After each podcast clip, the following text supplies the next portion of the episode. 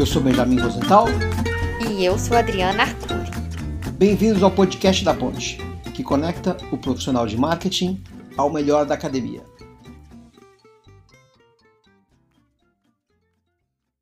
Nossa ideia aqui é discutir temas relevantes para o contexto atual, inspirado por teorias e artigos acadêmicos, mostrando que é possível fazer pontes teóricas com a realidade e que isso pode ser muito inspirador.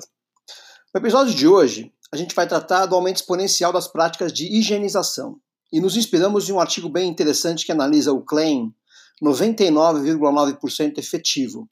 Interessante que o artigo é de 2016, mas ele já contextualiza os riscos e as promessas antibacteriais e seu poder mitológico muito antes da pandemia de coronavírus. E a pergunta do episódio de hoje é: como o Covid-19 altera as práticas e os significados de proteção, limpeza e higiene pessoal? E aí, Benja, dentro desse desse contexto, né, do aumento das práticas de sanitizar as mãos com álcool gel, uso de desinfetantes, né? A gente é, vem conversando sobre como fica o risco e o desejo é, nesse novo contexto de pandemia. É, assim, de fato, fica claro que tem novos é, riscos. Esses riscos trazem novas associações entre o indivíduo que está ali no varejo e o espaço do varejo, né, espaço físico e humano. E essas novas associações, elas despertam, provocam novos desejos e, e, e novas necessidades, né? Então, aspectos como cheiros, uh, materiais, texturas, a percepção de limpeza, tudo isso vai trazendo para você uma nova percepção de, de como está aquele espaço, como aquele espaço tem mais ou, ou menos risco, provoca mais é, ou menos risco. Né? O, o risco hoje ele está muito ligado ao, ao, ao toque, né? ao toque dos objetos cotidianos. Então, se no passado não havia nenhum risco percebido em se tocar uma gôndola, produtos, frutas, uh, em se tocar numa maquininha de cartão de crédito, em se encostar num carrinho de supermercado. Tudo isso hoje provoca muito risco, né? Então, eu diria que o risco aumentou demais e ele vai transformar completamente as associações que a gente faz com uma rotina, um ato simples, como fazer compra em supermercado, né? E eu acho que, Dri, é, esse risco e esse desejo, ele ele está muito ligado a, a, uma nova experiência do consumidor, né? Como é que você vê essa experiência? Bom, Benji, eu acho que com tudo que você colocou aí também da, do aumento exponencial do risco, a, a experiência cotidiana é, muda completamente em relação às marcas, aos espaços, aos produtos e a experiência com as próprias outras pessoas, né? Porque tudo potencialmente pode ser transmissor de, desse vírus, né? E isso era uma coisa que não era considerada, né? No Brasil, principalmente, que não, não é um país diferente dos países asiáticos ou mesmo Estados Unidos, que sempre teve essa, essa preocupação com sujeiras invisíveis. A, a, preocupação sempre foi mais com o visível, em limpar, branquear, é, tirar a sujeira visível, né? E, e tudo isso que está acontecendo modifica completamente a experiência em loja. Eu fico imaginando a é, lojas de roupa, como C&A, Renner, Riachuelo, com aqueles provadores enormes, né? E você tocando nas roupas que outras pessoas acabaram de experimentar. Então, é uma experiência praticamente normal, que era você entrar, você tá no shopping, você via alguma coisa, você entrava, resolvia experimentar algumas roupas. Hoje em dia virou algo extremamente perigoso, né? É, todos esses elementos que envolvem toque, esse artigo que você comentou aí no começo da autora Kim, ela fala do You are what you touch. Né? Então, a partir do momento que o risco fica exponencial, tocar virou algo arriscado, algo perigoso. Né? E o que antes era necessário começa a ser revisitado. E aí cresce a experiência online, então as pessoas preferindo comprar online. Eu acho que para roupa, por exemplo, aquelas, aquele tipo de, de experiência de você pedir uma sacola de roupa, experimentar na sua casa e devolver a sacola, te dá um, uma sensação de que você está mais protegido. Né? Mas eu acho que muitas coisas vão mudar. Como comprar produto de limpeza, como comprar alimento, a própria experiência de, de ter que lavar tudo, de ter que trocar de roupa quando chega da rua, e isso vai impactar é, toda uma reformulação de posicionamento das empresas, posicionamento das marcas, posicionamento da própria dinâmica de como o varejo, da mesma maneira é, de como o varejo funciona, da mesma maneira que hoje tem limite de pessoas para entrar nas lojas, quando acabar a pandemia, isso não vai acontecer mais, né? De limites por, é, de número de pessoas por, por horário, por permanência na loja. Mas eu acho que, que todas as experiências, seja experiência de compra, seja experiência de uso, de experimentar, de tocar, de sentir, todos os cinco sentidos usados na experiência, né? É, com o fato de você estar vendo coisas, de existir uma poluição invisível, isso vai modificar completamente a maneira como a gente escolhe as coisas, né? Como que o, o, o cognitivo, o experiencial, o hedônico, como a gente toma decisões, né? Como a gente experiencia, como os elementos sensoriais é, interferem na nossa tomada de decisão. E, enfim. E aí eu acho que vai existir toda uma, uma, uma, re, é uma reelaboração de claims. Você concorda, Ben, que já que você acha? É, eu, eu, concordo. É, eu, eu, gosto muito da frase que você traz da Kim, né? You are what you touch. E eu acho que a essência da experiência está nessa frase. O, a experiência no passado, no varejo, né, especificamente, ela era uma experiência em que talvez aquilo que está premente na tua cabeça, né, o que a gente chama de foreground, a experiência, era talvez a compra em si, a experiência mais ou menos hedônica numa loja, a estética daquele ambiente, a presença de outros interessantes naquele, ambi daquele ambiente.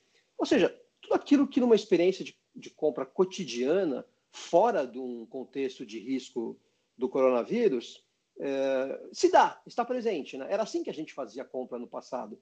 Então, o toque na experiência, ele era algo secundário, terciário. Tá bom, é interessante o toque para sentir a textura de um vestido. Ah, o toque na questão das frutas é o que muitas vezes te faz escolher junto com a percepção visual. Mas isso era assim muito secundário, né? E, e hoje em dia não. Hoje em dia o toque, o medo do toque, inclusive, muito mais que o toque, né? O medo do toque é, é uma coisa que está presente no foreground. Ele é a essência do risco percebido no varejo, né?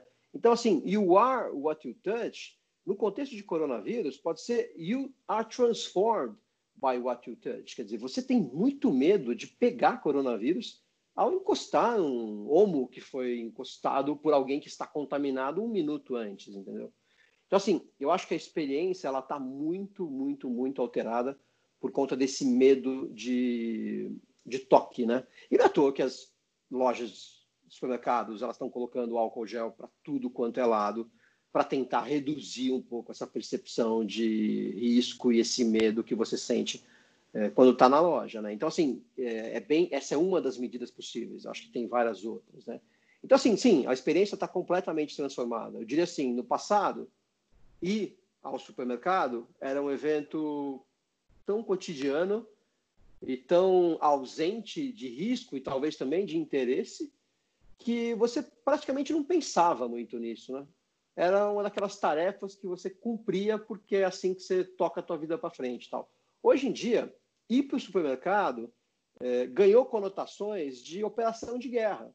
Tem que se preparar antes, você tem que escolher a roupa que você vai utilizar, você tem que pensar como é que você vai do até o carro e do carro até, até pegar o carrinho para entrar na loja, né, se comportar em termos de máscara, álcool gel. Aí você entra na loja, faz tudo que tem que fazer, se prepara para pagar, tem que higienizar as mãos de novo. Entre carrinho e, e, e porta-mala, tem que higienizar uma série de coisas. Tem gente higienizando os produtos depois, né? Então, assim, é, não tem dúvida que essa experiência que era monótona virou uma experiência preocupante e certamente importante para as pessoas, né? Então, sem dúvida nenhuma, transformou a experiência do, do consumidor aí, né? Agora, como é que as marcas de produto, principalmente, né, limpeza, higiene pessoal, é, mas também as marcas de varejo, né? Como é que elas têm que se posicionar diante disso? Acho que essa é uma pergunta interessante, né? Você, por exemplo, trabalhou nesse setor. O que, que você acha? É, eu estava justamente pensando sobre isso. É, eu trabalhei com Veja, né, multiuso, produtos de limpeza, na década passada. E o momento era o momento das marcas se reposicionarem justamente para trazer claims mais emocionais, para se diferenciar das marcas baratas, né, que foi o boom do, do, do crescimento das B-brands, das, de uma concorrência mais acirrada que estava é, ameaçando a liderança de marcas como Veja, marcas como Omo, que tinham uma participação de mercado muito concentrada e muito alta.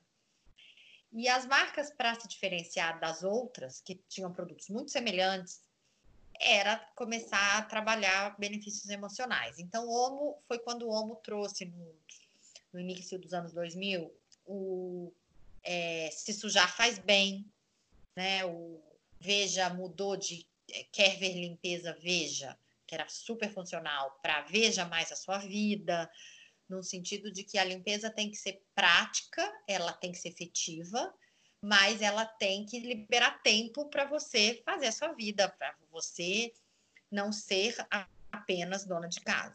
Né? Então, e, e muitas marcas trazendo também cuidado, proteção, experiências mais sensoriais, olfativas, novos perfumes, saindo só do monótono do pinho e trazendo inspirações em em personal care, perfumaria fina para trazer notas mais hedônicas e novas fragrâncias para o mundo da limpeza.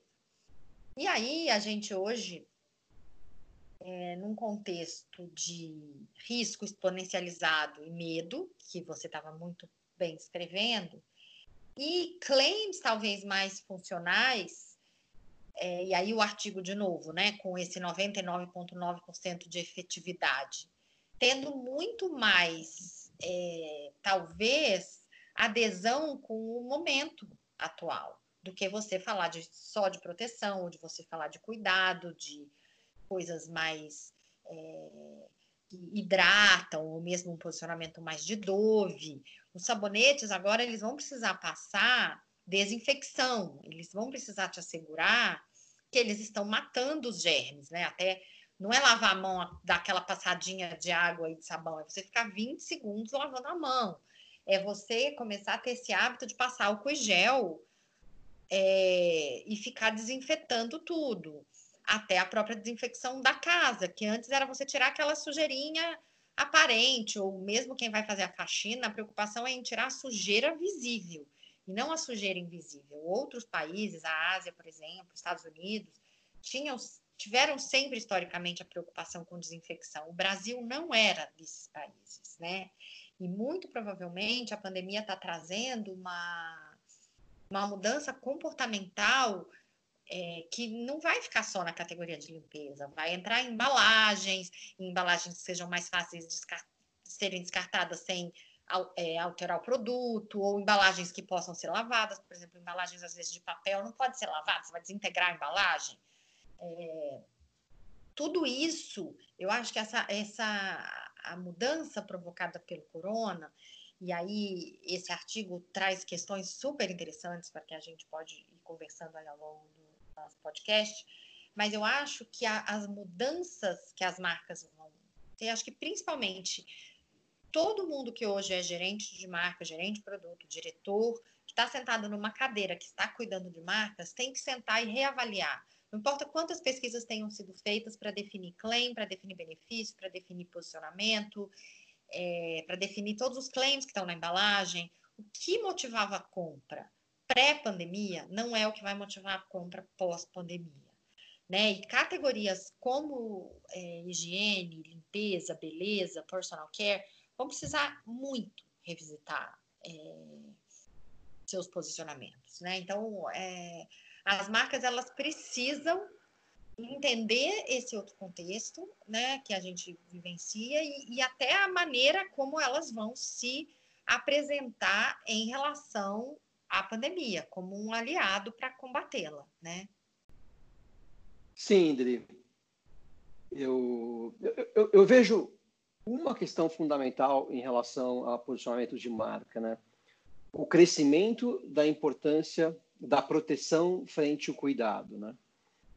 Você, se você, a gente passou pelos sites de Protex, Porel, Veja, é, há uma preocupação muito grande com cuidado, né? Quer dizer, aquilo que vai nas mãos tem que ter muito cuidado como promessa, é, porque, enfim, não pode estragar, não pode deteriorar, tem que cuidar das mãos. Então, o cuidado ele, ele é fundamental né, nas categorias de higiene pessoal. Já em, em limpeza, sempre foi mais proteção, né? Eu acho que essa proteção ela tende a crescer como promessa é, subsidiada por atributos que mostrem essa essa proteção, né? Como é que você vai me mostrar que esses produtos de fato protegem desses riscos todos exponenciais que a gente está vendo hoje, né? Sim, sim, acho que faz sentido e acho que é, é uma questão de de vida ou morte, né? Então, antes, ah, quero aproveitar meu tempo livre, quero benefícios hedônicos, quero perfume, quero. Acho que sim, as pessoas continuam querendo ser felizes e. Mas eu acho que a gente voltou como se fosse alguns estágios para trás e a gente volta a falar de sobrevivência, né? E aí é, a maneira como as pessoas vão interagir com os produtos as, as campanhas, a, acho que a gente hoje em dia discute também propósito, milhões de outras coisas. Só que agora parece que a gente voltou vários degraus na escadinha. Sim, ninguém quer falar, ninguém não quer falar de propósito, mas talvez o propósito também precise ser ressignificado para coisas mais básicas, né? Sim, a gente está talvez numa época em que o básico ganha importância, né? Sim, e aí falando sobre isso, né? Falando de básico e de, de significados, né? Como que ficam esses significados tradicionais de, de higiene e limpeza com o convite? Legal, Adri. Olha, é, todo o significado ele, ele, se dá em meio a, a, um contexto, né? O contexto na semiótica é, é chave, né? Ele modifica o, o significado. Então, se no passado essas promessas do tipo 99,9 de eficiência ou eficácia, elas eram bem aceitas, elas bastavam, né, até sem muito questionamento, porque o contexto era, um de, era de risco baixo, hoje o contexto é de risco exponencializado. Né? Então, não é qualquer 99,9 que eu vou aceitar. É, eu quero saber por que, que isso mata, né? Por que, que eu não tenho risco de pegar coronavírus ao tocar produtos que foram limpos pela marca A, né? Esse é o tipo de pergunta que se faz. Então, eu acho que as empresas têm que subir uh, algum, alguns níveis na promessa e na justificativa da promessa para garantir ao consumidor que ele está seguro uh, nas questões de, de limpeza e, e, higiene pessoal, né? O inimigo invisível ele ganhou corpo, então baterias antiaéreas aí precisam ser muito mais que 99%, né? tem que ser 1000%. Então, acho que esse é o primeiro ponto, né? o contexto mudou. O segundo ponto, é, o consumidor, ele estando muito mais preocupado, né, ele vai cobrar muito mais, vai questionar muito mais as marcas quanto a essas promessas. Ele não vai aceitar de todas as marcas. Né? Quais são as marcas que ganham, quais são as marcas que perdem, eu acho que, obviamente, as marcas tradicionais, as marcas líderes, as marcas que têm confiança estabelecida com o consumidor, eu acho que esses três casos que a gente citou, Protex, Purell e Veja, são casos dessa natureza. Essas marcas elas têm uma, uma relação de confiança estabelecida com o consumidor. Então, quem fala importa, né? Quando elas dizem para o consumidor 99,9% de eficiência, de eficácia, ele acredita mais. Até porque elas justificam esses claims com uma série de elementos científicos, né? É, que vão garantindo ao consumidor que aquilo de fato funciona daquela maneira tal. Já as marcas fighting brand, as marcas que custam 30% menos de desconto, o consumidor sabe que tem diferenças de, de produção, de método de produção, de ingredientes naquilo, né?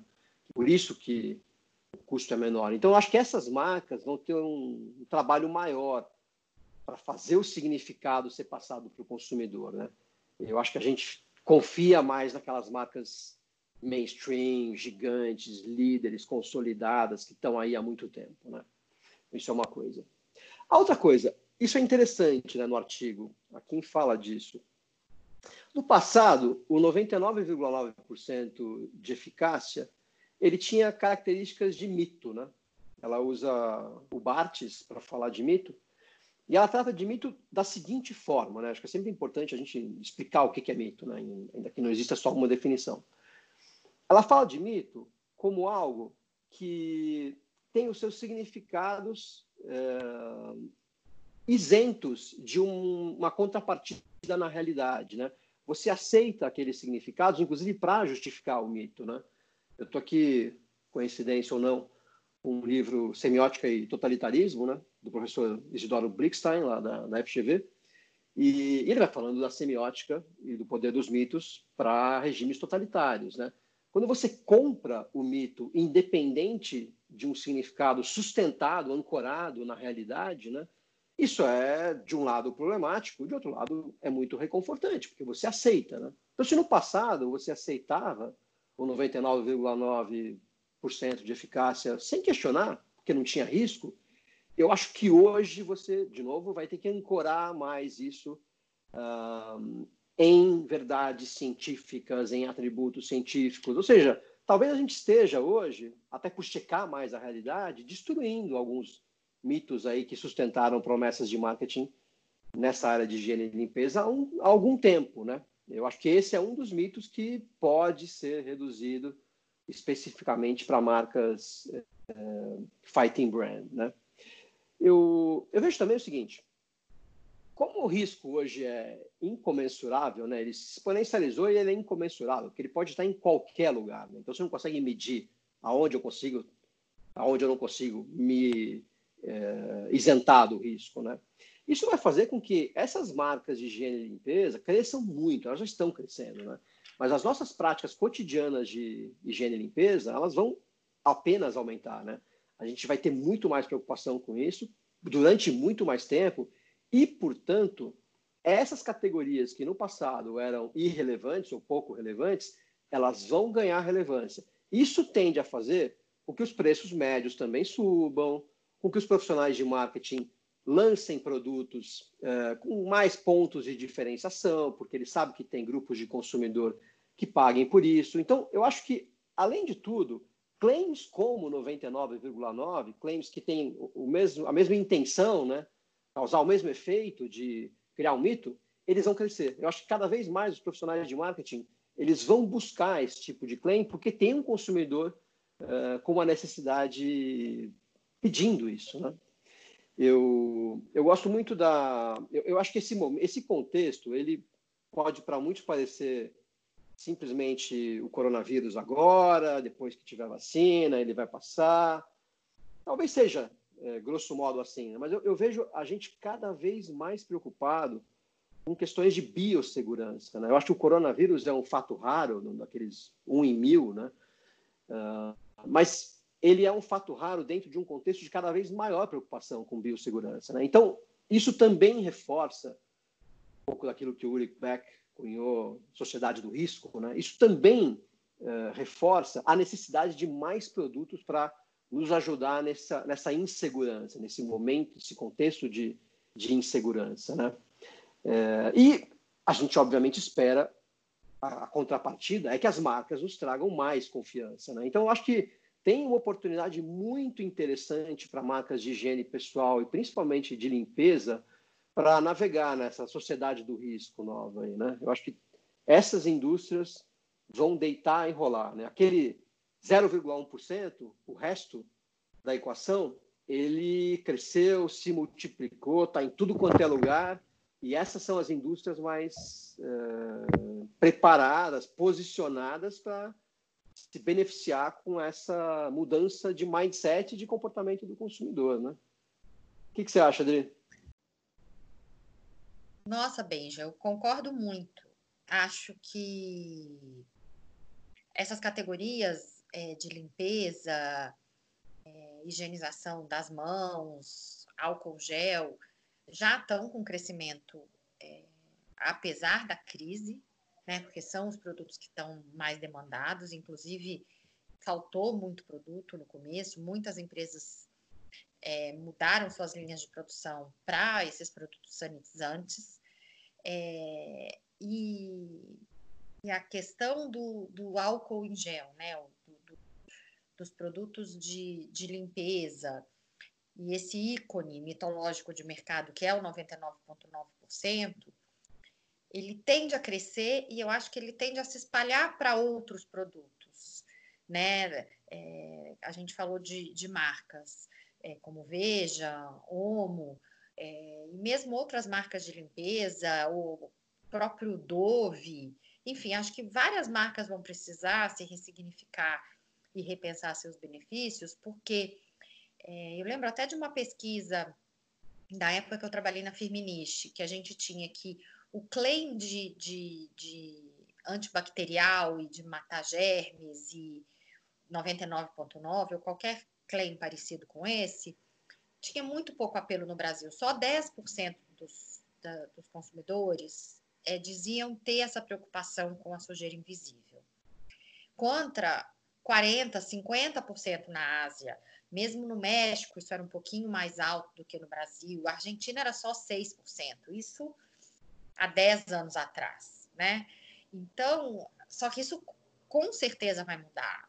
A Ásia já tinha tido problemas de, de pandemias no passado. Então, eles já têm uma consciência maior relação a, a vírus, germes e bactérias Aqui no Brasil, isso não era considerado, ou aqui no, no Cone Sul da América Latina, era muito menos considerado.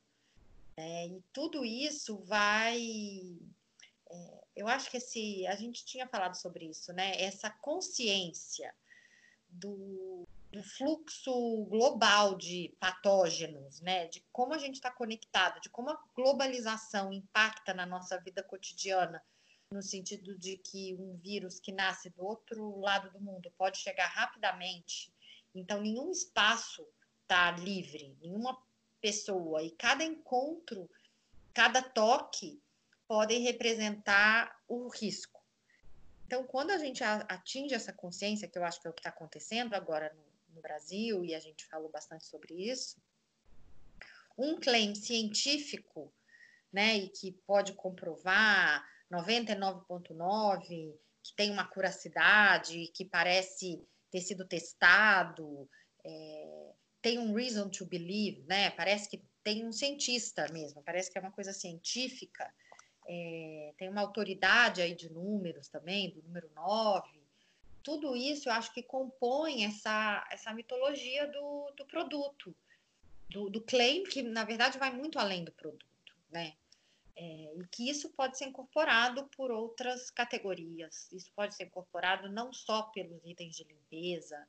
Acho que é, essa cultura de calcular em função de um risco incalculável, então, quando você oferece alguma coisa simples, né, a gente está falando que é um, é, um, é um benefício simples, é um claim simples, né, ele é, ele é digestível, digerível, ele é fácil de lembrar é, e ele é muito claro, ele explica muito claramente. Tem eficiência é, de 99,9 e ao mesmo tempo não é 100% que parece é, que não parece científico, né? Não, é, não, parece que foi calculado, parece que alguém deu, falou, ah, mata 100%, é, você não acredita, né?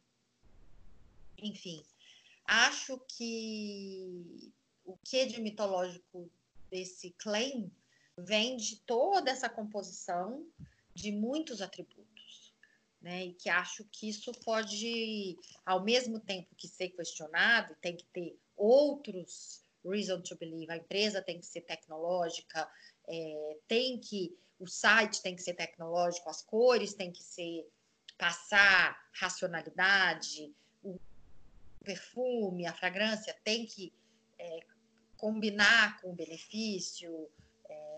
Você não vê a sujeira desaparecer, então você tem que ter ou é, alguns skills, ou você tem que sentir e acreditar naquilo, então tem que ser uma marca, como você falou, tenha credibilidade mas a gente está falando de, de, de, uma necessidade das pessoas terem que lançarem mão de alguns heróis, de alguns ícones, de alguns mitos, para se protegerem frente a uma ameaça tão grande, tão é, impactante na, na vida cotidiana, de repente, como foi para a gente aqui, né, que vivia sem essa sensação de doença e de germe, e agora todo mundo parece que tem toque.